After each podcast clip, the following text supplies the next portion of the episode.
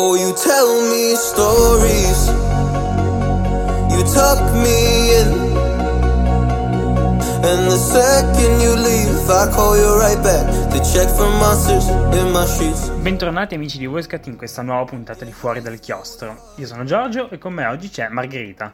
Namaste amici di VoiceCat. Allora, ormai il caldo definitivamente ci ha detto che è arrivata l'estate, che comunque l'estate sta arrivando, se non ufficialmente per una questione di date siamo lì e magari i più fortunati di voi riescono già a vedere in lontananza, con un po' il binocolo, la fine della sessione, quindi magari i più fortunati di voi già a fine giugno avranno finito gli esami e avranno già intenzione di prendersi una, due, tre, quattro, spero anche di più per loro, settimane di relax. Non solo relax, ma chiaramente anche divertimento, uscire, andare in vacanza, andare a bere, fare aperitivi, ballare, se si potrà, chi lo sa, non lo sappiamo, ma sicuramente anche tanto relax dopo appunto una sessione impegnativa. Quindi noi oggi in questo, in questo episodio vi portiamo i nostri consigli per quando sarete in spiaggia o in piscina, sotto l'ombrellone a rilassarvi completamente, eh, i nostri consigli letterari, quindi cosa leggere, delle letture tranquille, non impegnative, ma avvincenti, interessanti interessanti appunto sotto il vostro ombrellone. Allora, il primo consiglio che vi do è un libro un po' lungo che se vedete magari vi spaventate anche un po', però in realtà è molto bello, molto avvincente, vi prende molto,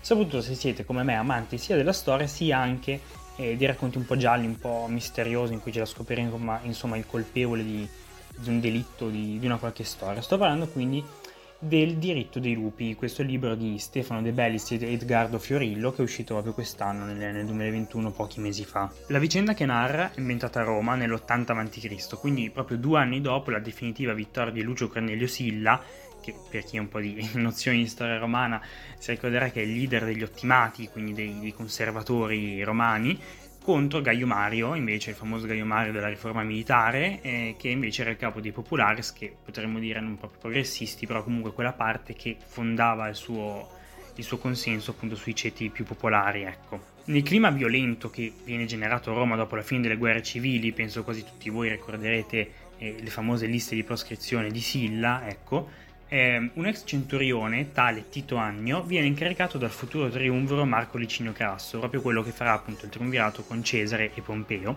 e viene eh, incaricato di indagare su un misterioso massacro in un lupanare, quindi prendete una taverna adibita anche metà bordello, diciamo, in cui praticamente eh, il proprietario era riuscito a scappare, ma tutte le altre persone che erano lì dentro eh, erano state uccise in maniera anche abbastanza barbara. In questi stessi giorni il giovane Cicerone, proprio il famoso Cicerone, viene incaricato dalla potente matrona Cecilia Metella di difendere in tribunale il plebeo Sesto Roscio, che era un suo cliente, proprio contro il grande oratore Ortensio Ortalo, che era appunto il più grande, famoso e importante avvocato dell'epoca. Qui viene il bello perché uno subito si domanda: ma le vicende dei due protagonisti sono forse destinate ad incontrarsi? E poi ci si viene a domandare: ma cosa c'è in gioco a Roma che così tanti interessi vengono a incontrarsi? Roma, che tra l'altro ricordiamolo, è veramente in questo libro è una capitale del mondo in cui confluiscono persone da, da, ogni luogo, anche questo è molto bello. Vi consiglio questo libro perché è molto avvincente, molto eh, interessante, anche abbastanza ben accurato storicamente, quindi per chi piace la storia è bello perché lo catapulta nel mondo romano. Chi piace anche il giallo è bello perché c'è tutta la parte investigativa, di indagini, soprattutto quella di, di Tito Annio, ma anche Cicerone comunque è interessante seguire la, la, sua vicenda. Sempre di ambito giallo investigativo, eh, consiglio un vero e proprio classico che però io avevo divorato qualche anno fa, proprio, tra l'altro proprio al mare, proprio al mare mi ricordo, perché non è lunghissimo, ma è un vero e proprio classico molto avvincente. Sto parlando del Mastino dei Baskerville di Sir Arthur Conan Doyle, quindi lo scrittore che ha ideato e, dato vita al famoso personaggio, più celebre investigatore di sempre, forse Sherlock Holmes. Quindi cosa accade in questo romanzo? Eh, Sherlock Holmes viene ingaggiato dalla famiglia Baskerville per scoprire la verità dietro una presunta maledizione che fa cadere come fogli i membri maschi della famiglia stessa. Secondo la leggenda, infatti, eh, un enorme mastino demoniaco eh, sarebbe il responsabile di questi misteriosi morti ed effettivamente le orme di un, di un, grande cane sono state trovate a fianco al cadavere di Sir Charles Baskerville morto di infarto.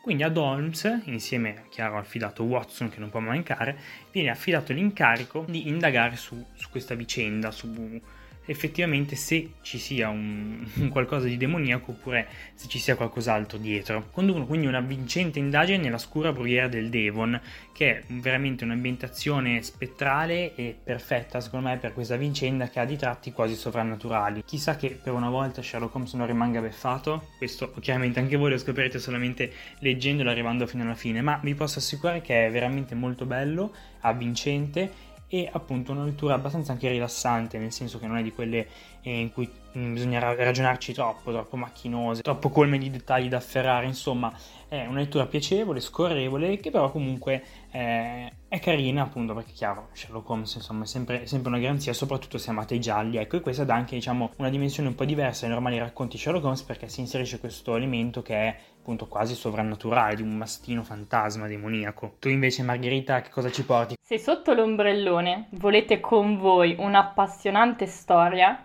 Congo di Michael Crichton fa proprio per voi. 1979. Nella foresta plurale del Congo inizia una missione scientifica, segretamente finanziata da una multinazionale americana, per ricercare i mitici diamanti blu, da cui può dipendere il futuro della tecnologia dei computer. Tra i membri della spedizione troviamo anche una gorilla, Amy, che avrà un ruolo fondamentale. Lascio a voi il resto dell'avventura tutta da scoprire. Un altro romanzo molto interessante è Guida galattica per gli autostoppisti di Douglas Adams. È un'affascinante storia che include fantascienza e umorismo. Vi leggo un estratto. Lontano, nei dimenticati spazi non segnati nelle cartine geografiche, dell'estremo limite della spirale ovest della galassia. C'è un piccolo e insignificante sole giallo. A orbitare intorno a esso, alla distanza di 149 milioni di chilometri, c'è un piccolo, trascurabilissimo pianeta azzurro-verde, le cui forme di vita, discendenti dalle scimmie, sono così incredibilmente primitive che credono ancora che gli orologi da polso digitali siano un'ottima invenzione. Chissà che fine faranno questi primati. Vi auguro buone letture. Benissimo, con, eh, con, i nostri consigli, con quelli di Margherita è finita la puntata di oggi. Noi speriamo che vi siano piaciuti, speriamo che vi vada di seguirli perché sono tutti e quattro molto interessanti, molto carini e soprattutto, soprattutto leggere perché diciamo già ci vuole d'estate un po, di, un po' di leggerezza, qualche lettura non troppo impegnativa. Detto questo appunto la puntata è finita, noi vi ricordiamo di seguirci sempre su Instagram, su Facebook, sui nostri social, ci trovate come VoiceCat, fuori dal chiostro esce ogni lunedì alle 12, continuate a seguirci chiaramente e fateci sapere insomma se vi è piaciuta la puntata, sulle stories poi trovate i box con i vostri consigli che voi potreste dare a noi per le nostre letture estive, quindi fatevi sentire. Ciao e ci risentiamo la prossima settimana. Ciao a tutti amici di VoiceCat, a presto!